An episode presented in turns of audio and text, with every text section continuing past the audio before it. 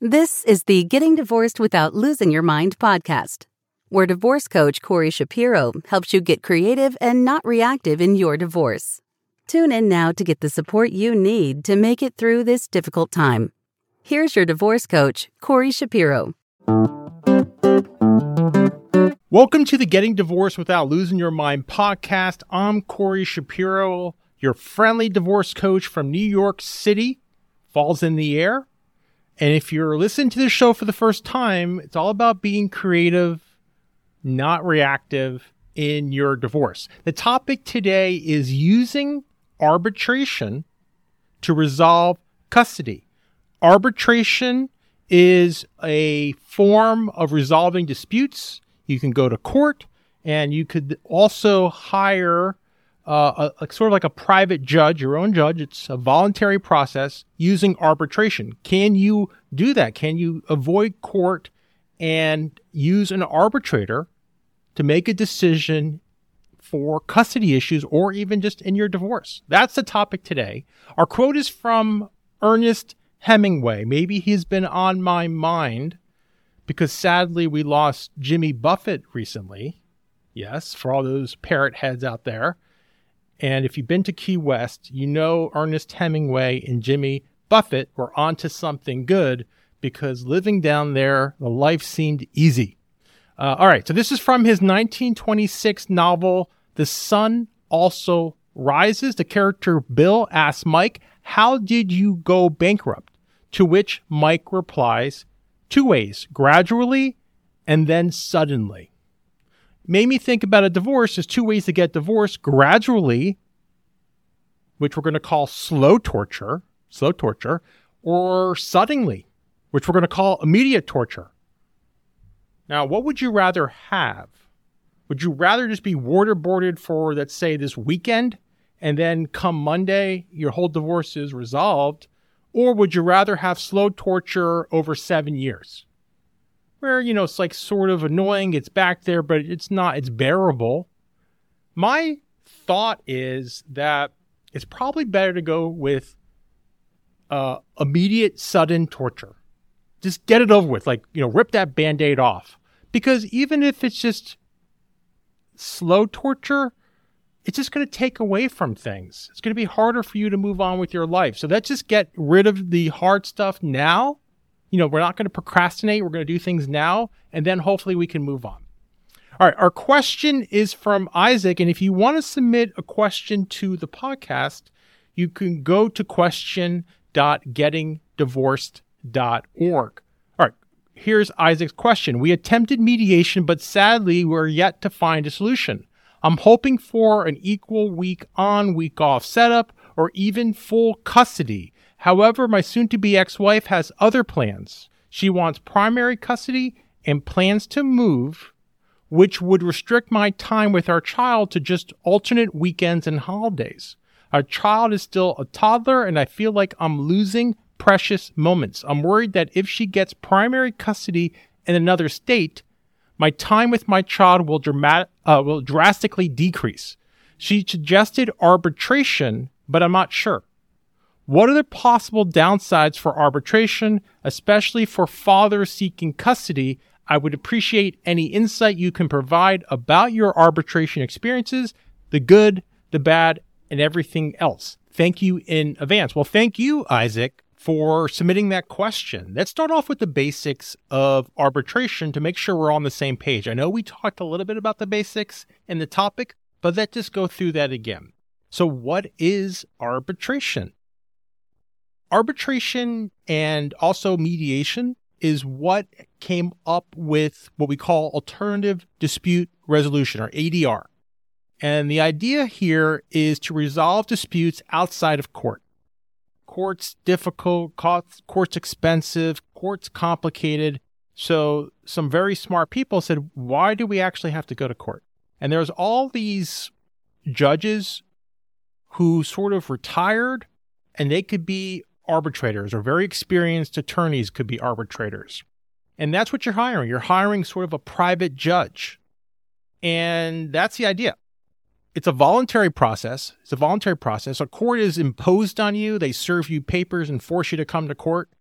arbitration is not that way. It has to be uh, voluntary. So unless you two agree, Isaac, you're not going to do arbitration. That's the basics. But let's talk about what's good about arbitration. And there is so much good. There is so much good. If it works the way it's supposed to work. And the big thing you're going to get is it's going to be so much faster. I'm putting that in quotes because that's in theory faster. But if you're in a major city, the courts are clogged. If you've been listening to this podcast, you know some states like New Jersey don't even have trials. They don't even have trials. So you'll just be in the court system for years, that slow torture idea for years. And here, if the judge is like, listen, I can't really do a trial until, until 2026, but I could refer you to an arbitrator who can resolve this this year.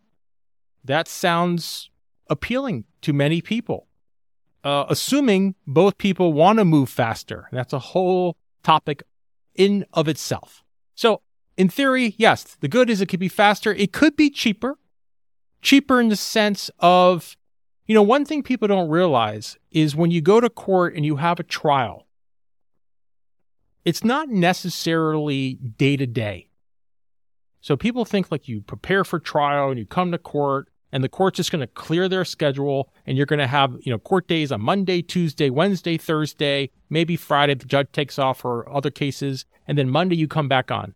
That's not how it works in most cases. How it works is you might get 2 days of trial, 3 days, the court might be juggling other cases because they might have three cases on one day. They don't know who's going to settle, who's not going to settle. They have to use their time wisely.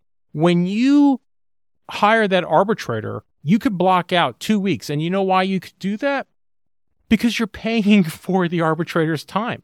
The arbitrator is going to be like, great, great. You're not paying directly for the judge's time. One of the cheapest things that at least here in New York, I can think of, and I'm probably all over, is if you want an amazing judge, it only costs $210. That's all you pay to start a court case here in New York. It could be other fees, other places. And then maybe like another $100 to actually get the judge. So it's like $300. I don't even think $300 is going to pay for one hour of an arbitrator's time. So just think of that. Okay. What's the, uh, the bad? The bad is, and this is this is a public policy issue. You might not be able in your state, you have to double check this with your lawyers, to even use arbitration to resolve custody issues. Here in New York, we can't do it for some reason. The theory is the court is like the ultimate parent. They don't want to, you know, uh, give that power to an arbitrator. Only the court can decide those issues. So maybe in your state, you can't even use arbitration as a short circuit to resolving these disputes. So that could be bad. Also, it might not necessarily be faster if you're dealing with someone who doesn't want it to be faster. Because remember, all this is voluntary. So, like, literally, you could have that first day of trial and the person's like, oh, I'm sick. Oh, I'm not prepared. And what's the arbitrator going to do? They can't hold you in contempt you know, they don't have the same powers as a judge does. They're just going to reschedule it and reschedule it. And there's going to come a time when you realize the other side's just playing games. So that could be bad. And then you have to just go back to court. And I think the ugly is the idea is any resolution of custody issues where that's decided by a third party can be problematic long term. So if you want, you know, primary custody and the other side wants primary custody and you guys can't agree on 50 50, or one person wants to move here and one person wants to move there, there's just going to be bad blood if there's a decision by a third party. One person's going to be happier, one person's going to be upset. And for all those years, all those exchanges, all that time and energy and holidays and graduations, it's never going to end. So that's the ugly. The ugly is even if it's arbitration, it's always best to resolve custody issues, especially um, privately. So a lot of these arbitrators may be really pushing a settlement. And you will have a lot of time with that arbitrator. I would think most arbitrators, not all, to really work through a settlement with a very experienced arbitrator. So it could be ugly if the arbitrator has to make a decision, someone's really unhappy, but there is a silver lining that maybe it can lead to a resolution, maybe give you the type of um, services you need to resolve your case. Okay, in divorce news, uh, you know, it made me think about this idea of speed. You know, Isaac, you brought up speed.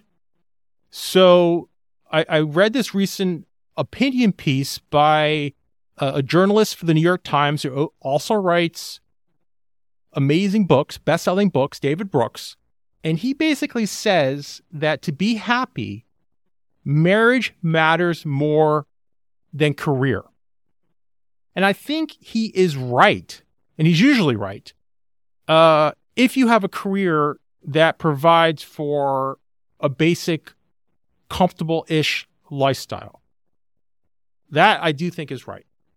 Uh, but if you're struggling and, you know, it's really difficult to pay rent, really difficult to pay back maybe some student loans you might have, or pay child support if you're in that situation, then I think it's hard. But I think he's right. If you have a certain level of income, we all know that relationships and intimate relationships are more important than uh, you know, than than possessions. You know, for example, I just went on this trip to Ireland. If I went by myself versus going with my fiance and my fiance's family, it's a very different experience. Now, I don't know if he's right 100% if you have to be married, but I do think it's nice to have relationships and especially intimate relationships. The only proviso I see is where people are in so much pain from their from their marriage. And usually what happens is they let let issues linger for so long. And and there's just so much trauma that they really need a break, a reset. And that's that whole grieving. You know, grieving takes a couple years. It's not going to happen over a few months. And I've had a few clients over the years say to me, I'm not getting married again. You know, I'm done with this. And I don't need them to get married again, but I want them to be happy again. And I do think they will be happier, at least most people, if they found an intimate relationship that really supports them. And I don't think they realize that there could be relationships that really are so supportive. I think their marriage was draining.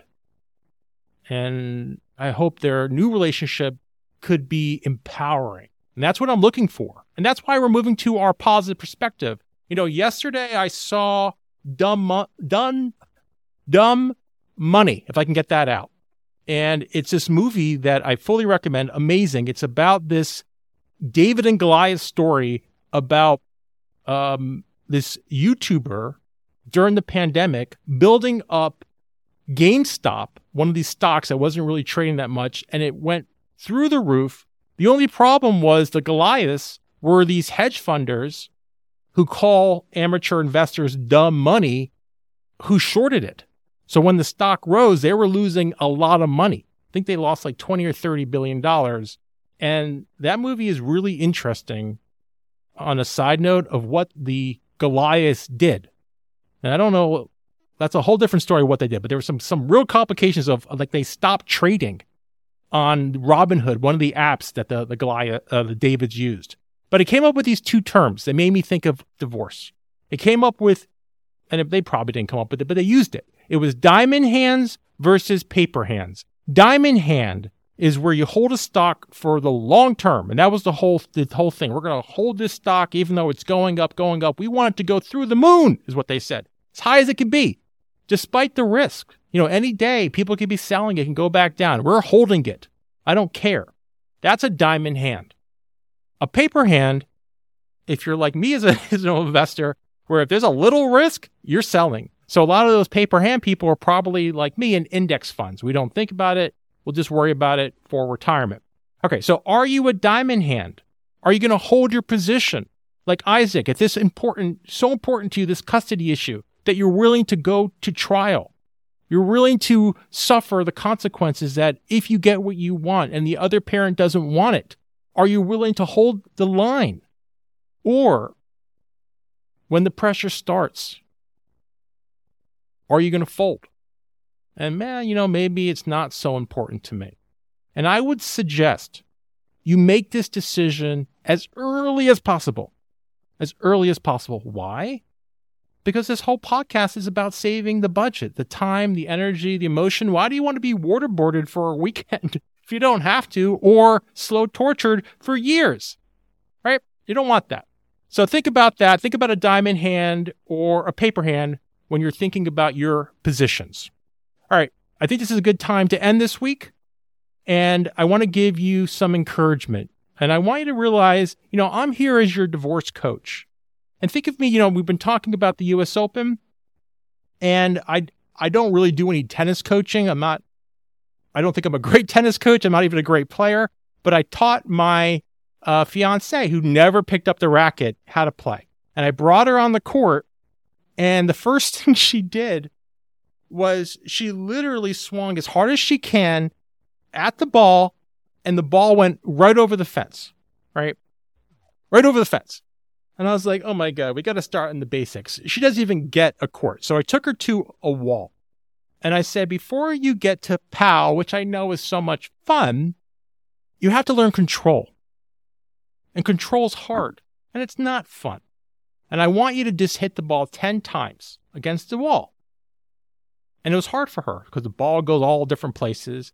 And when she finally did 10 times, maybe after, like say, a half an hour of trying to do it, that pow, that 10th shot was so satisfying because she earned it. And likewise, here, I'm not trying to work in your in your divorce. This is more for your lawyer to talk about real techniques to get really good in your divorce and you know have to prepare for a trial. That's not what a divorce coach does. But what I'm trying to do is is stop making you make these bad decisions. These pals on the first shot that goes off the fence. That's the purpose of this podcast. That's the purpose of my book, Getting Divorced Without Losing Your Mind. That's what got me into this. So think of that as your positive perspective. If I can just slow you down while you're dealing with these difficult issues and just remember my fiance, pal, and you're like, oh, I'm not supposed to pow. I'm supposed to earn that pow. And there's a right time maybe to take that shot, but you got to earn that shot. And that's very tactical. And that's something you might want to speak to with your attorney. All right. So that's where we are on this podcast. Uh, as they say in Ireland, no panic. We're going to be back next week. You can sign up for our newsletter. And until then, I'm Corey Shapiro, your friendly divorce coach, helping you get creative and not reactive during your divorce. Thank you for tuning in to the Getting Divorced Without Losing Your Mind podcast with divorce coach Corey Shapiro. Divorce can be a difficult and overwhelming process, but it doesn't have to be. Corey's book, Getting Divorced Without Losing Your Mind, is here to help you gain clarity, composure, and a strategic mindset. Get it now as an ebook on Amazon or an audiobook on Audible and unlock the power of these resources to make more informed decisions and gain better understanding of the process. This podcast offers general information only. It cannot replace legal advice. If you need tailored advice, contact an attorney licensed to practice in your area.